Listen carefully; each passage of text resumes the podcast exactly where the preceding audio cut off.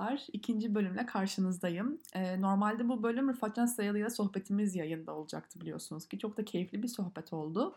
Fakat konuklu bölümleri editlemek tek konuşmalardan çok çok daha zormuş. Bunu öğrenmiş oldum bu hafta. O yüzden biraz gecikmeli yayınlanacak. Ya önümüzdeki hafta ya ondan sonraki haftaya e, yetiştirmeye çalışıyorum.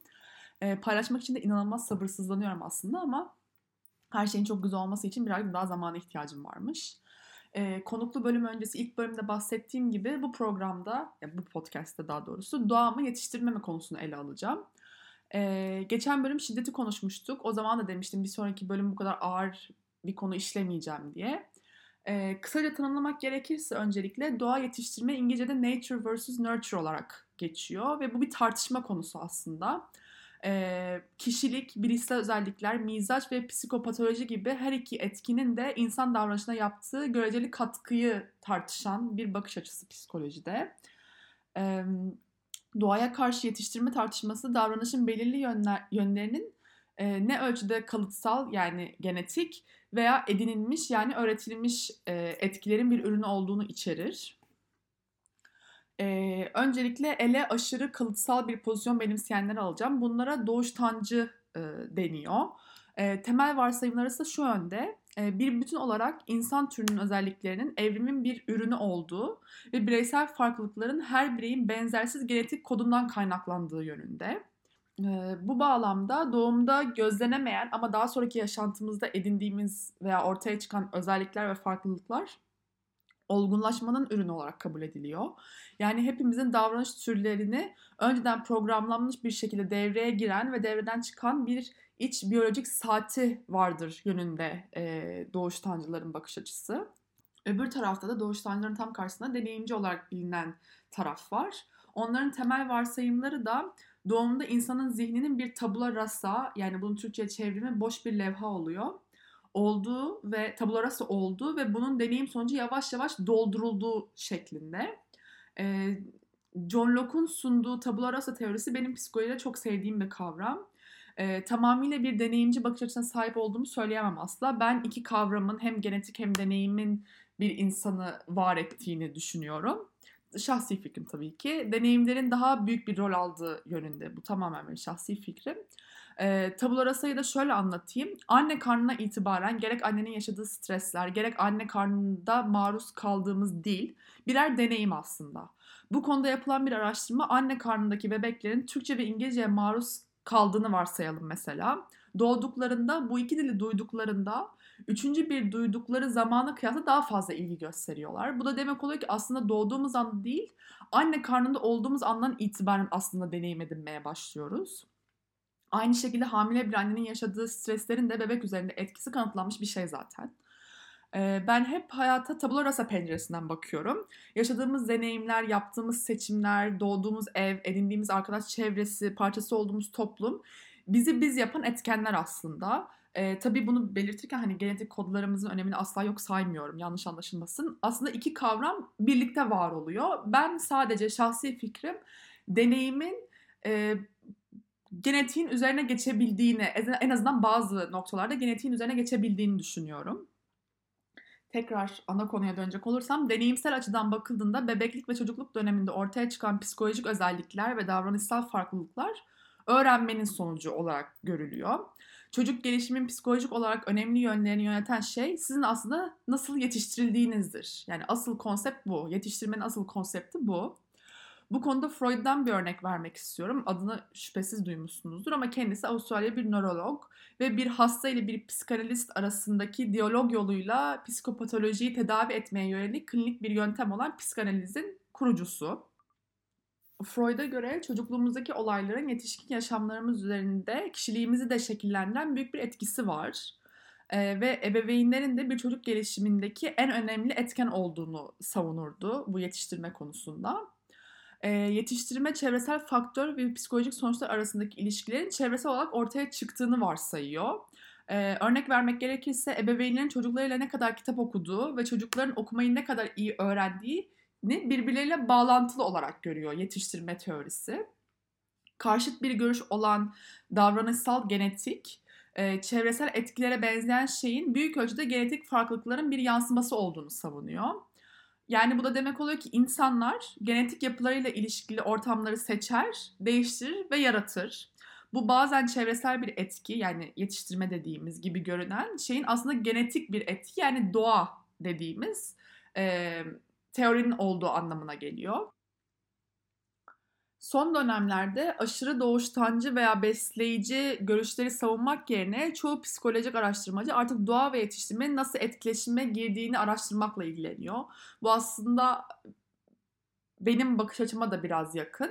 Örneğin psikopatolojide bu zihinsel bir bozukluğun gelişmesi için hem genetik bir yatkınlığın hem de uygun bir çevresel tetikleyicinin gerektiği e, anlamına geliyor.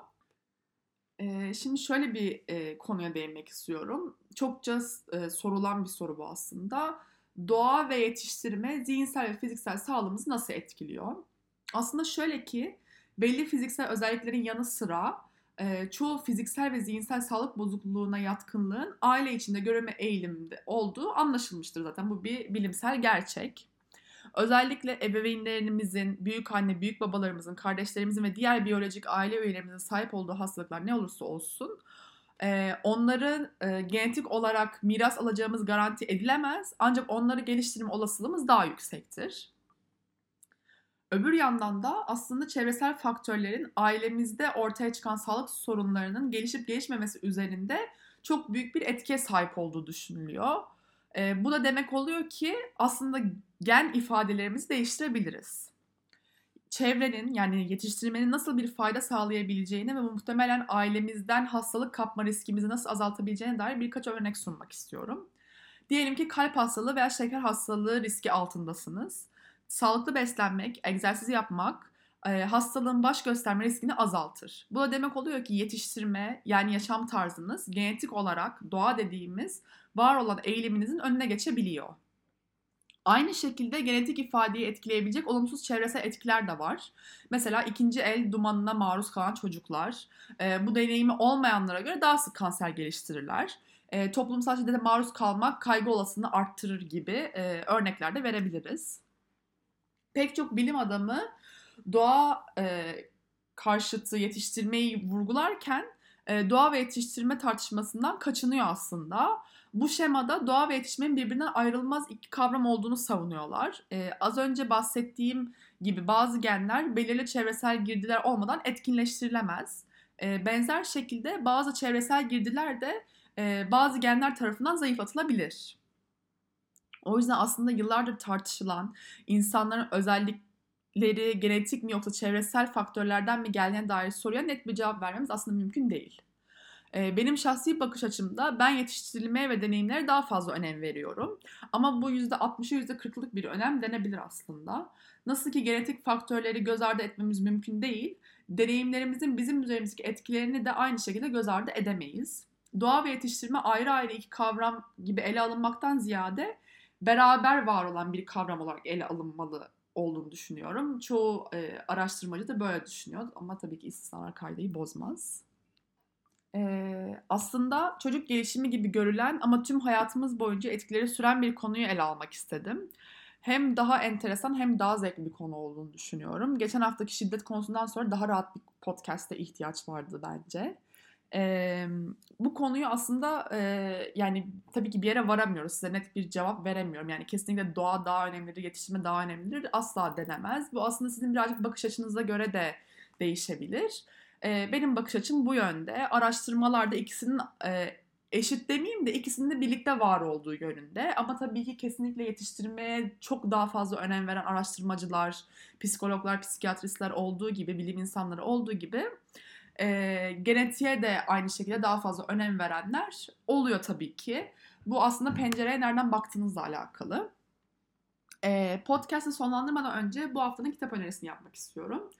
Bu haftaki konuda daha mental, e, ruh sağlığı ve gelişim üzerine yol açtığımız için kitap olarak da o tarz bir kitap seçmek istedim. Ve e, psikiyatr e, Dr. David Burns'ün İyi Hissetmek kitabını önermek istiyorum. E, daha önce postlarımda da önermiştim aslında. E, benim çok faydasını görerek okuduğum ve günümüzde de psikologların, psikiyatristlerin e, ve doktorlar tarafından danışanlarına önerilen bir kitap haline geldi bu kitap. Anksiyete, suçluluk, karamsarlık, e, düşük benlik saygısı ve depresyon gibi e, kara delik olarak adlandırdığı sıkıntılara e, aslında David Burns ilaçsız bir tedavi yöntemi sunuyor. Moralini anında yükseltecek ve hayatı olumlu bir bakış açısı geliştirmeye yardımcı olacak bilimsel olarak da kanıtlanmış tekniklerden bahseden bir kitap olarak adlandırılıyor. Ben kesinlikle tavsiye ediyorum. Ben zamanında çok yararını görmüştüm. Ee, aslında demin bahsettiğim sıkıntılarla devamlı olarak boğuşmasanız bile günlük hayattaki sıkıntılardan, sorunlardan e, dolayı duyduğunuz rahatsızlıklar için bile okunabilecek ve aslında kendimizi geliştirmek için bile okunması gereken bir kitap bence. Bu podcast'in de sonuna geldik. Ee, umarım keyif almışsınızdır. Bir sonraki veya iki sonraki podcast artık Rıfat Can'la olan olacak inşallah. Editlemeyi tamamlayabilirsem. Ee, arada sırada böyle farklı fikirdeki, farklı görüşteki insanlarla konuşmak istiyorum. Onların fikirlerini almak istiyorum ki yeni bakış açıları edinebilelim. Yani benim söylediğim her zaman doğrudur, benim fikrim her zaman doğrudur diye bir şey yok. Bence kimsenin fikri her zaman yüzde yüz doğru değildir. O yüzden yeni bakış açıları e, keşfetmenin önemli olduğunu düşünüyorum. Rıfat Can da bu arada çok e, aslında önemli şeyler söyledi. Benim bakmadığım bir pencereden bakıyor ama aslında onun bakış açısından baktığımda da ne demek istediğini çok net anlayabiliyorum.